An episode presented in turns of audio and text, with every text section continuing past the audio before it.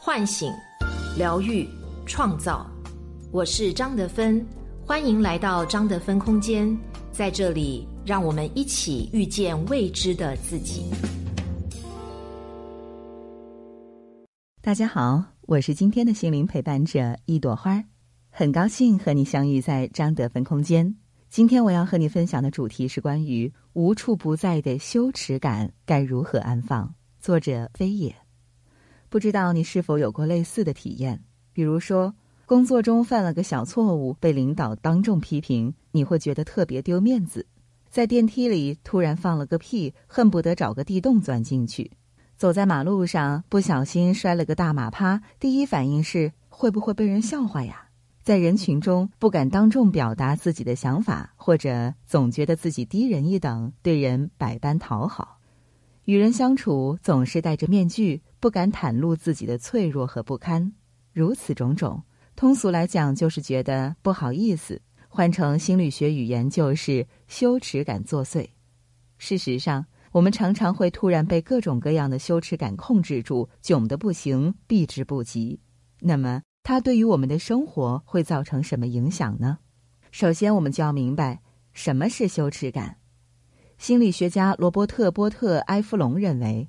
它不只是一种感觉，而是综合了一系列的生理反应，比如说低头看着地面或者脸红；可预测的行为，比如对别人隐瞒或者退避；不舒服的想法，比如我的人生就是一场灾难，以及感到绝望等。也就是说，当我们感到羞耻的时候，心理和生理上都会有明显不愉快的反应，而且羞耻感对于人的影响是压倒性的。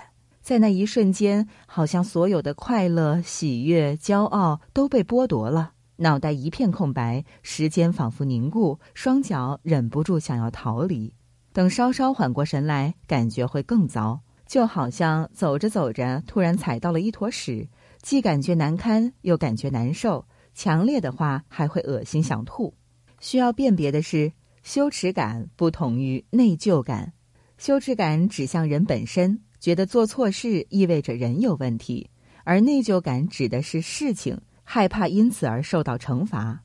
感到羞耻的人，内心一般会不自觉地涌现出这些想法：我有缺点，我很脏，我不够好，我没人要，我活该被批评，我软弱，我可怜，我坏，我活该被抛弃，我一文不值，我觉得可耻，等等。总之，就是陷入了自我攻击、自我怀疑，觉得自己毫无价值，而诱因可能很小，比如说不小心说错的一句小小的话。当然，并不是所有羞耻感都如此痛苦，它有强有弱，有好有坏。适度的羞耻感是人之常情，更是人类道德感的守护者。试想，一个毫无羞耻之心的人，该是怎样的无赖？然而，任何情绪都是过犹不及的。坏的羞耻感会引发生理和心理的双重不适，那么它又是如何左右我们的生活的呢？因为羞耻感如此强烈又毫无道理，所以我们会不由自主的想要找一些方法摆脱它。被羞耻情绪击中的人，下意识里会催动自我保护机制，比如莫名其妙变得麻痹、萎靡不振、逃避现实、回避、完美主义者、苛责他人以及暴怒。无论怎么做，目的只有一个，那就是逃避羞耻感。成语“恼羞成怒”形容的就是这种心理。尤其是在公众场合，我们会对一切有损于自己面子的事儿特别敏感。为了逃避这种感觉，有时候还会做出非常极端的事情来。比如那个被妈妈当众打了一巴掌、羞愧的跳楼的十四岁少年。他是极度愤怒，但是无法向母亲发泄，只好通过伤害自己去伤害他。所以中国人总是说打人不打脸，因为打脸伤面子，而面子遮住的就是我们的羞耻感。一个没有羞耻心的人，完全不会在乎什么面子。用无赖的话来说，就是里子都没了，还要什么面子？但是太在乎面子，它就会变成一种枷锁。很多时候，我们会因为抹不开面子而做出很多违心的事儿，比如无法拒绝别人的要求，被迫参加毫无意义的聚会，跟风攀比等等。总之，违心的事情做了很多，就是不敢直视内心的羞耻感。更不曾仔细思考这样想到底有没有道理，有没有必要。因为一旦承认，就意味着否认自己作为人的尊严和价值。正如心理学家帕特丽夏所言，破坏性的羞耻感是一场精神危机。羞耻感涉及整体做人的失败。倍感羞耻的人相信他不应当存在于这个世上。这并不是说他做错了什么。感到羞耻的人相信他本来就是个错误，他就是耻辱，不仅仅是感到耻辱。那么，如何治愈不合理的羞耻感呢？要对抗羞耻感，最根本的方法是提升自我价值感。无论是因为害怕外界评价而感到羞耻，还是习惯性自我羞辱，只要愿意，都可以走向自我疗愈。一般来说，要经历两步：理解阶段和行动阶段。首先，我们来聊一聊理解阶段。羞耻感涉及某人作为人类的身份认同。太多时候，因为羞耻感造成的创伤是持久而深刻的，因此要过一段时间才能让被羞辱者感觉好过一些。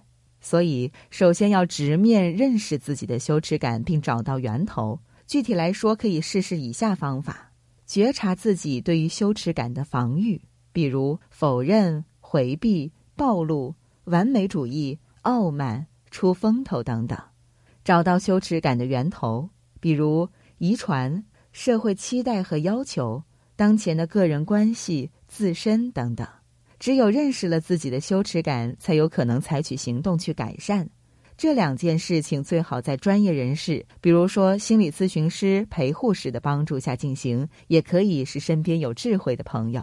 此外，在认知上要牢记以下四个原则：人性原则，每个人都属于人类。没有哪个人完全愧为人类和理应成为下等人，或者是不同于其他任何人的神。谦逊原则，没有人天生比其他任何人更好或更差。自主原则，每个人对于自己的行为有一定的控制权，但是对他人的行为几乎没有。能力原则，每个人都可以争取做到足够好，不必追求完美或者成为令自己感到羞耻的失败者。接下来就到了行动阶段。如果仅仅只是了解了内心的羞耻感，这是不够的。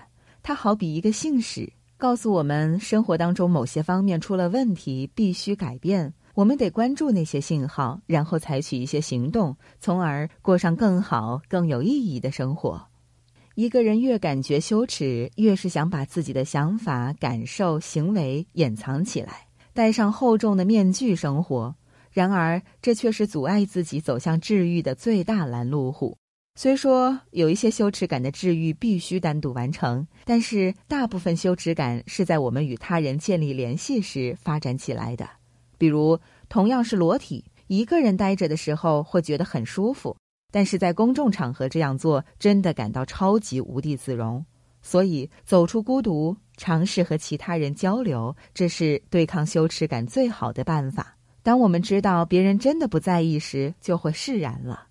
另外，挑战不是攻击，不是简单粗暴的否认这种感受，而是接纳它作为自我感受的一部分，然后温柔的对自己说：“我知道羞耻感是我的一部分，但同时我依然是个有价值、有尊严的人，值得身边的人以及自己给予尊重和认可，而不是过着以羞耻心为中心的生活。”当然，刚开始这么做的时候很难。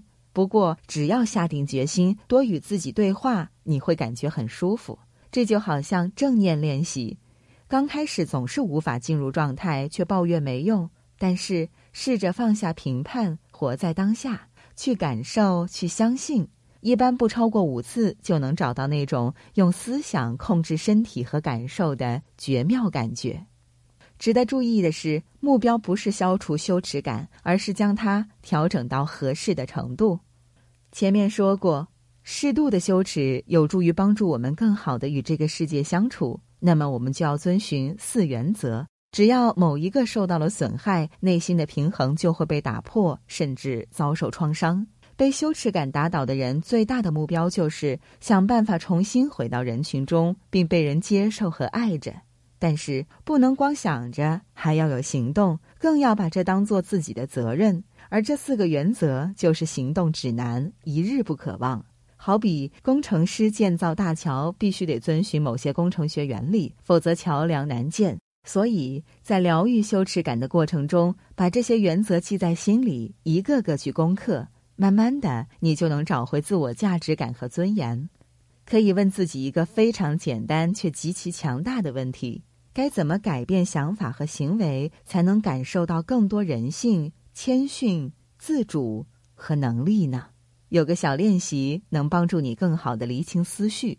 拿出四张纸，在每张纸上分别写上上面的四个原则，然后在标题下方的左侧要列出经常使你远离这些原则的想法和行为。再问一问自己，也可以求助他人，要改变需要做些什么。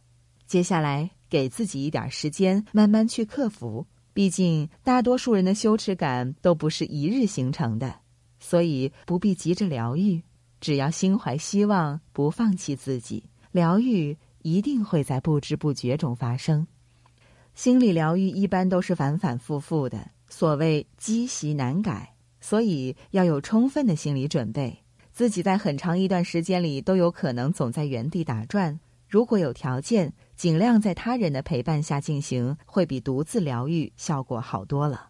找到一些有类似困扰的人，建一个群，定期分享和反馈也是不错的选择。更为重要的是，当我们在一种安全的环境中将羞耻感展示给他人时，你便开始了治愈羞耻感带来伤害的过程。我是张德芬，如果你想和我有更多的交流和互动。